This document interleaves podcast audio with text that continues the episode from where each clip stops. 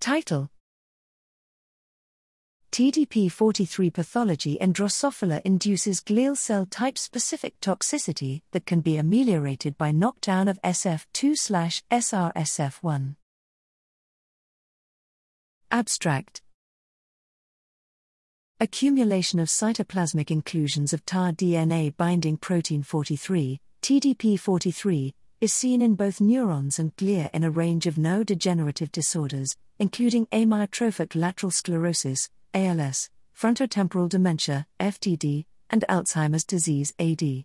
Disease progression involves non cell autonomous interactions among multiple cell types, including neurons, microglia, and astrocytes.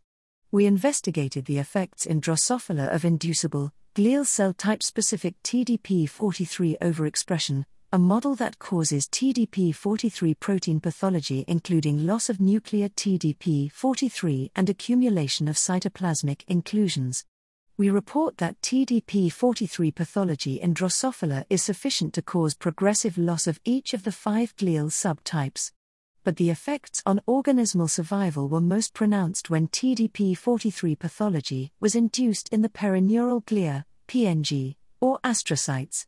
In the case of PING, this effect is not attributable to loss of the glial population, because ablation of these glia by expression of pro apoptotic reaper expression has relatively little impact on survival.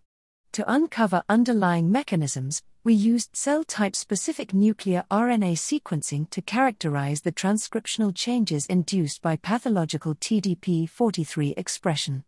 We identified numerous glial cell type specific transcriptional changes. Notably, SF2 SRSF1 levels were found to be decreased in both PING and in astrocytes.